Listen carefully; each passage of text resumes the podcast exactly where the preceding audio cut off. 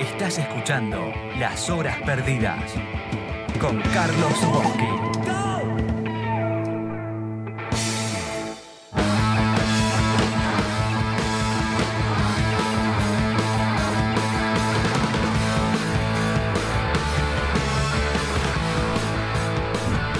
Arrancamos aquí en las horas perdidas una especie, o lo que podemos decir, una historia del punk, eh, basándonos eh, en una lista que fue armando el blog Disorder, un blog francés.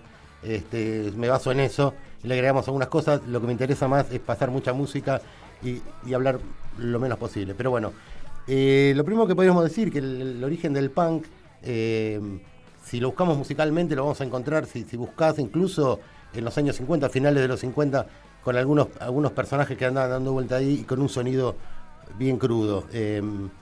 Eh, en los 60 aparecen las bandas de garage en Estados Unidos, bandas que, que se influenciaban en digamos, la invasión británica en Estados Unidos, bandas como The Kings, The Animals eh, y tantas otras bandas que, los Rolling Stones, eh, de Rhythm and Blues, y chicos jóvenes empezaron a, tocar en los garages, por eso se empezó a decir eh, garage rock, eh, con un sonido muy crudo, digamos, eh, basado básicamente en, en los acordes de, de Chuck Berry y del rock and roll, pero creo que los acordes de Chuck Berry fueron como fundamentales en esto. Entonces podríamos remontarnos hasta muy lejos, pero vamos a, apuntar primero. eh, la semana pasada hablamos de los Stooges, eh, de MC5. Los Stooges y MC5 se podría decir que es como el comienzo de lo que se denominó mucho después eh, en la teoría musical, digamos, protopunk.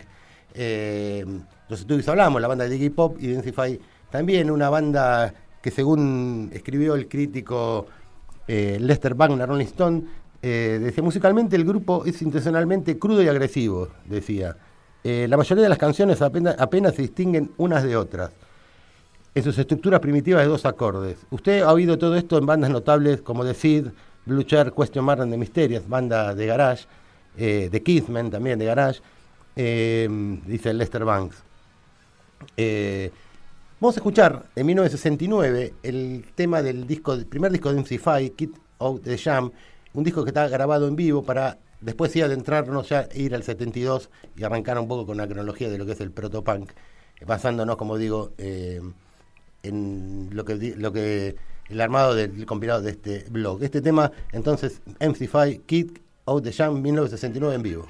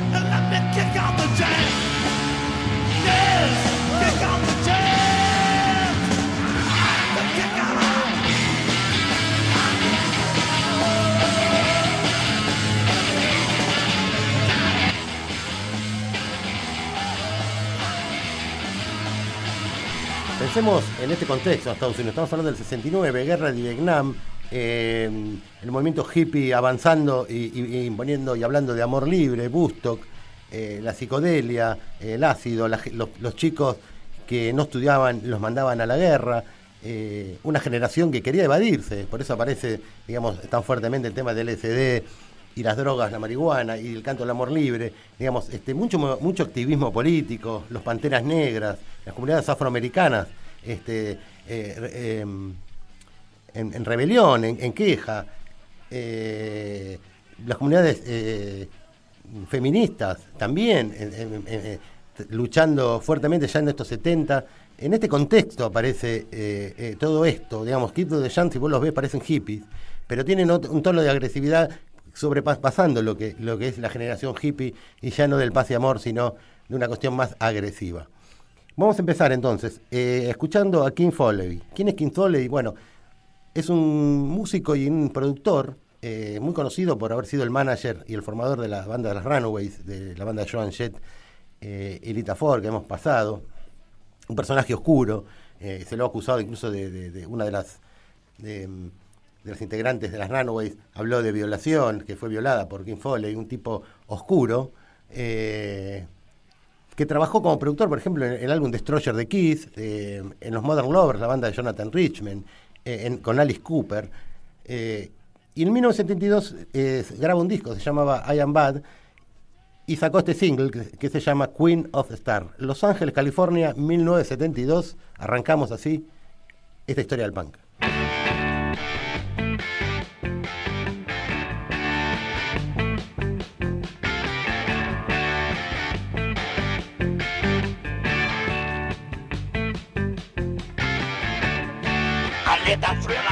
Queen.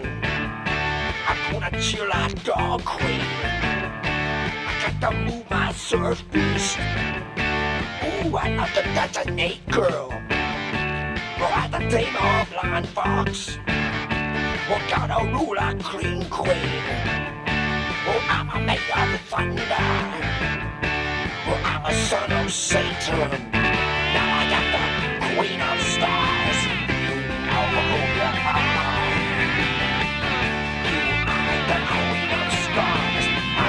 I watch your every move. Wow, you know. You're girl of pleasure. You're girl of evil. You're a girl to worship him. I am a beast of beauty. Well, you are such a young girl. Oh, you seem so little. Hmm, that must be wicked. Oh, and you are so dangerous. Now I got the queen of stars. You know who you are. You are the queen of stars. I watch you there and move. Move,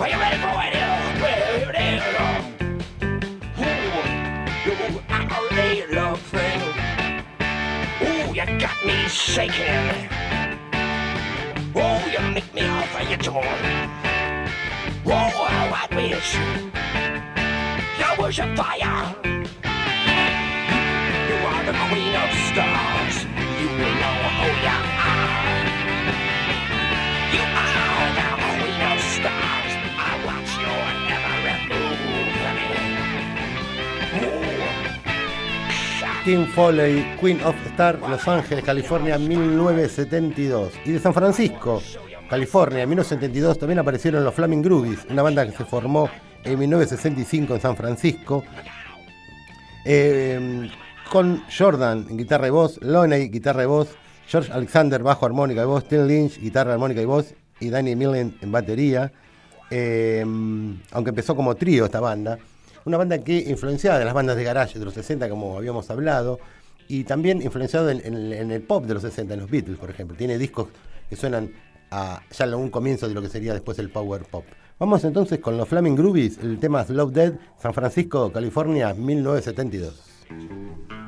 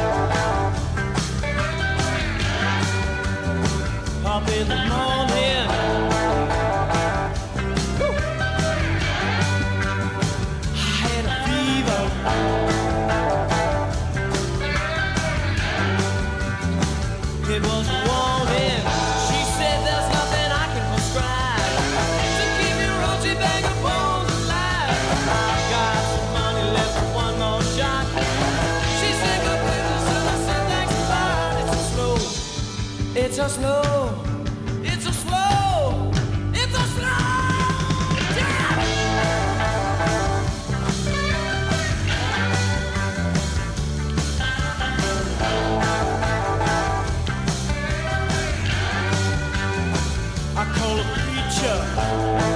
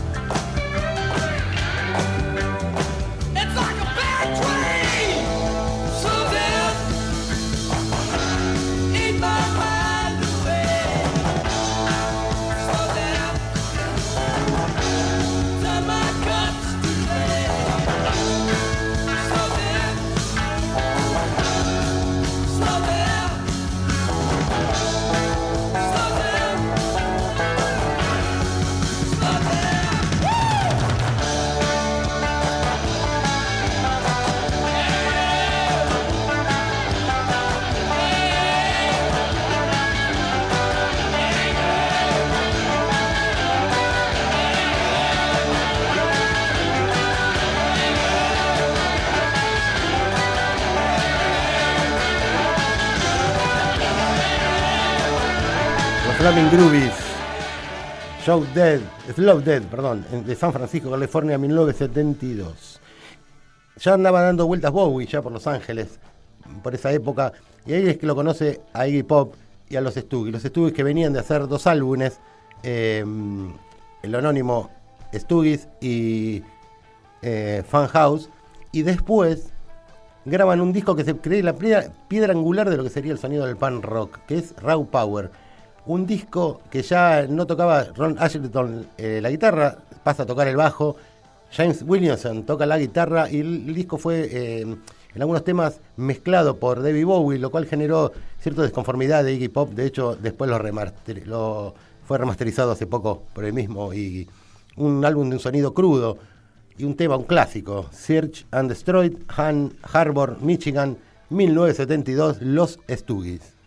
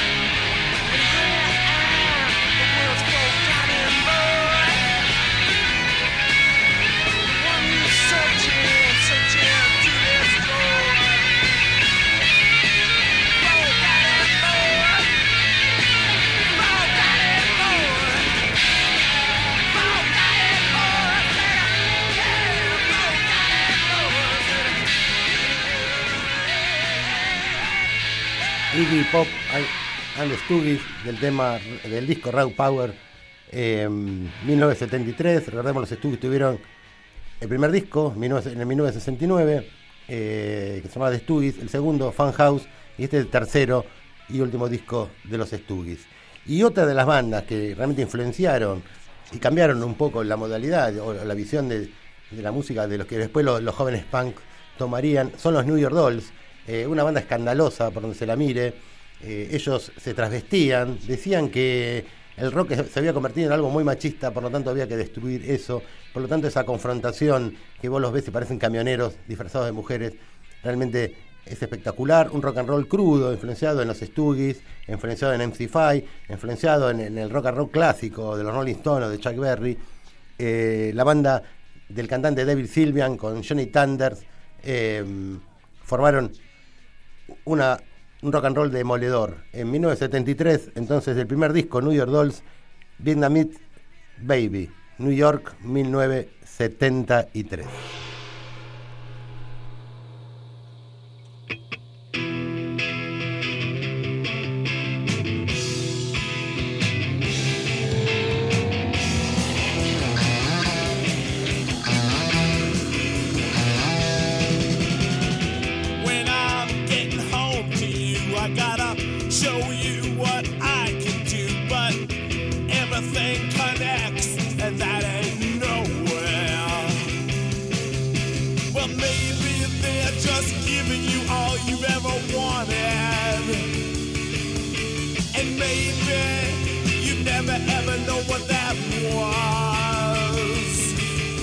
And maybe you're just finding it out now. With a baby on your mind.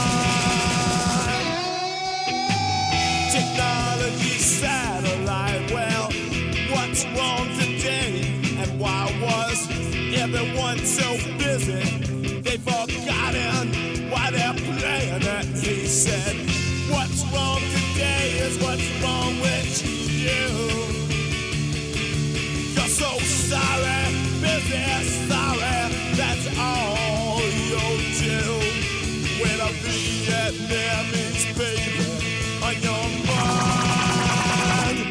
Pretty little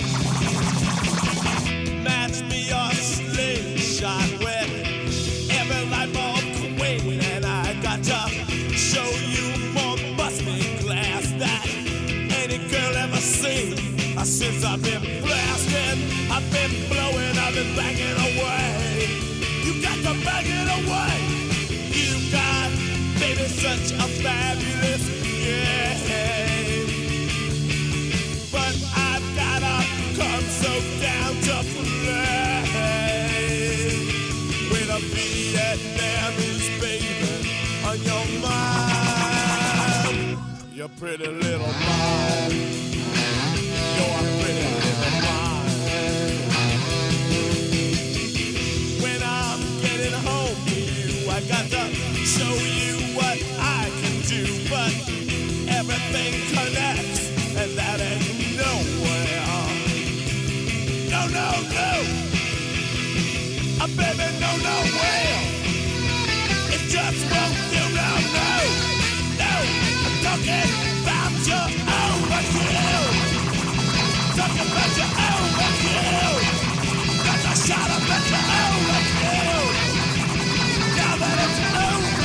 New York Dolls, tema del primer disco Vietnamese Baby.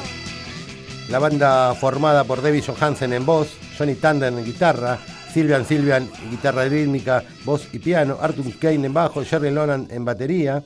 El baterista anterior, eh, Billy Murcia, había muerto de- eh, en un asfixiado.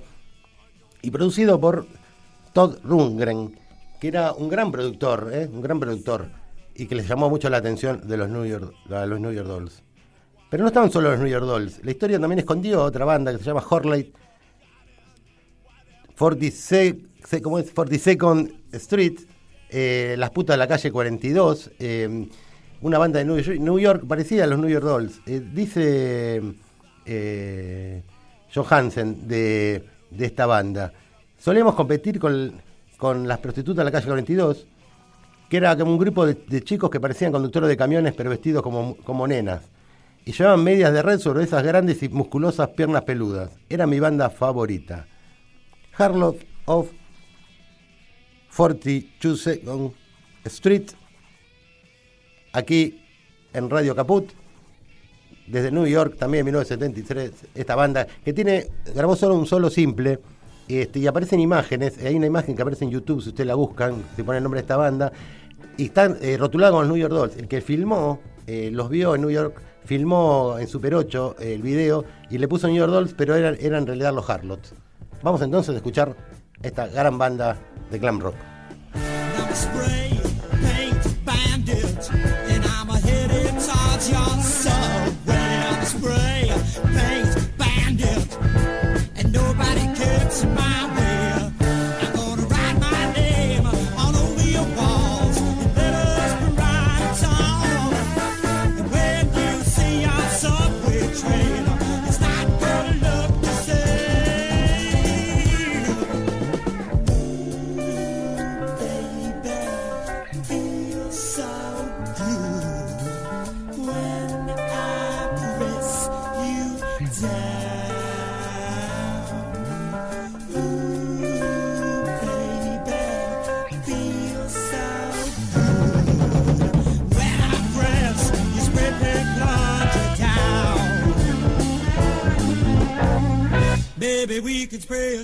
Or two. in letters red, white, and blue.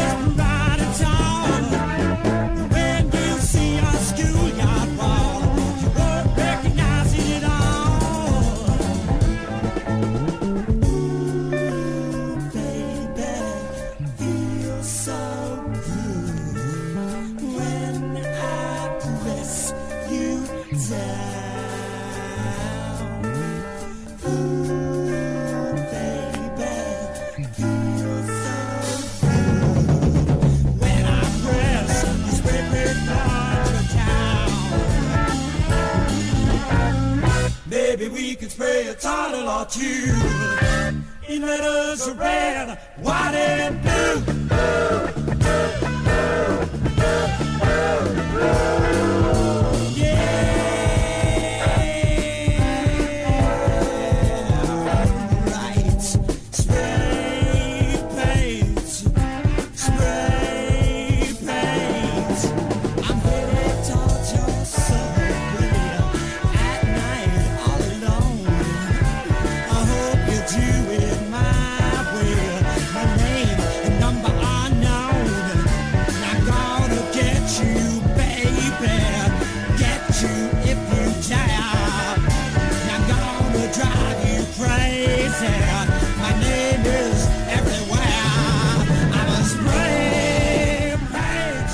De las figuras de, lo que se denomina, lo que denominamos, o lo que la historia denominó el proto-punk, eh, después terminaron en bandas eh, que fueron fundamentales en la escena de New York del primer punk norteamericano. También quería decir que dentro de, las protestas y de la militancia, las comunidades eh, eh, gays de los Estados Unidos también empezaron a, tomar cartas en la lucha por sus derechos y aparecen este tipo de cosas, más allá de la militancia gay de, los miembros de estas bandas que no lo eran, pero sí había otras bandas, Wayne County era uno, eh, y otros tantos que empezaron a militar, digamos, eh, el tema de, la defensa de los derechos civiles y de los derechos, en el caso de, los gays, eh, de sus derechos de vivir tranquilos. Neon Boys fue una banda que formó Richard Hell junto con Tom Merline y Billy Fica, baterista, lo que sería después Television, y graban este single en 1973. La banda duró un año de Neon Boys aquí en las horas perdidas.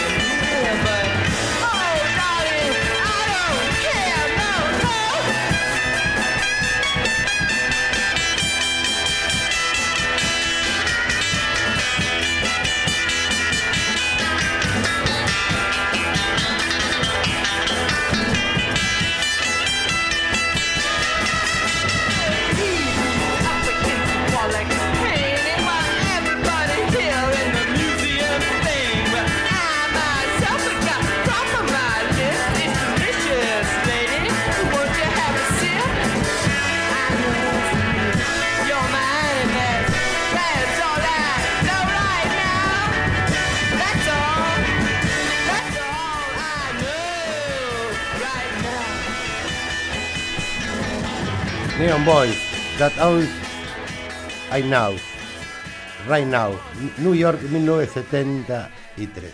Seguimos en esta, este primer capítulo, ya terminando de la historia del punk, en esta reseña musical que vamos haciendo, arrancando por Estados Unidos.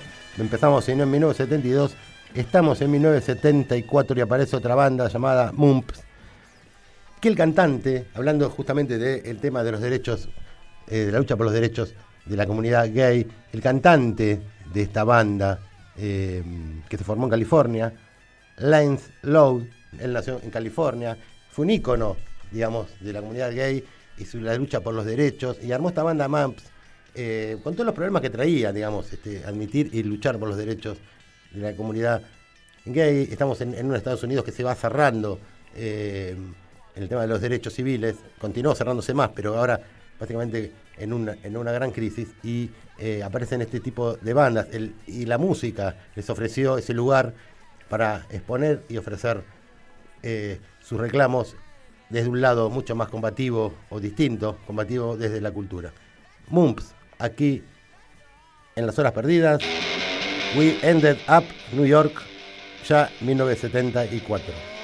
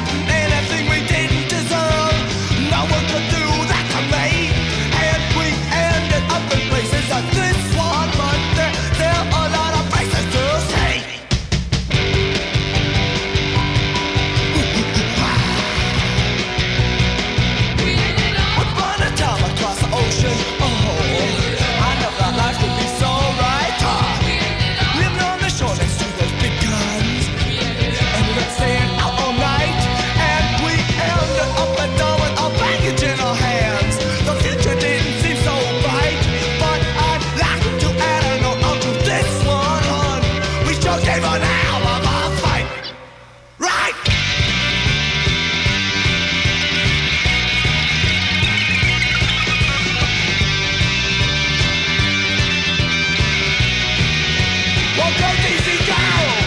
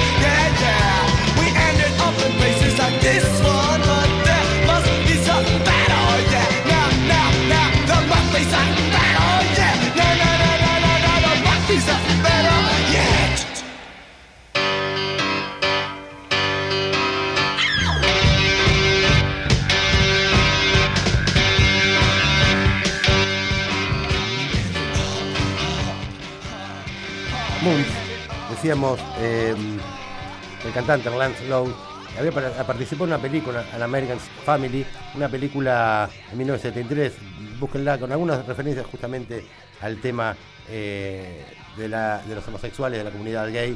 eh, es una película interesante para ver. Entonces, aquí cerramos este primer capítulo de la historia del punk. Seguiremos el próximo sábado aquí en las horas perdidas, siguiendo en 1974 con una banda fundamental para la escena neoyorquina eh, del punk rock como es Suicide, la banda de Martin Reb y Alan Vega, una banda totalmente distinta, rompiendo con los estereotipos del rock and roll directamente algo más minimalista y electrónico.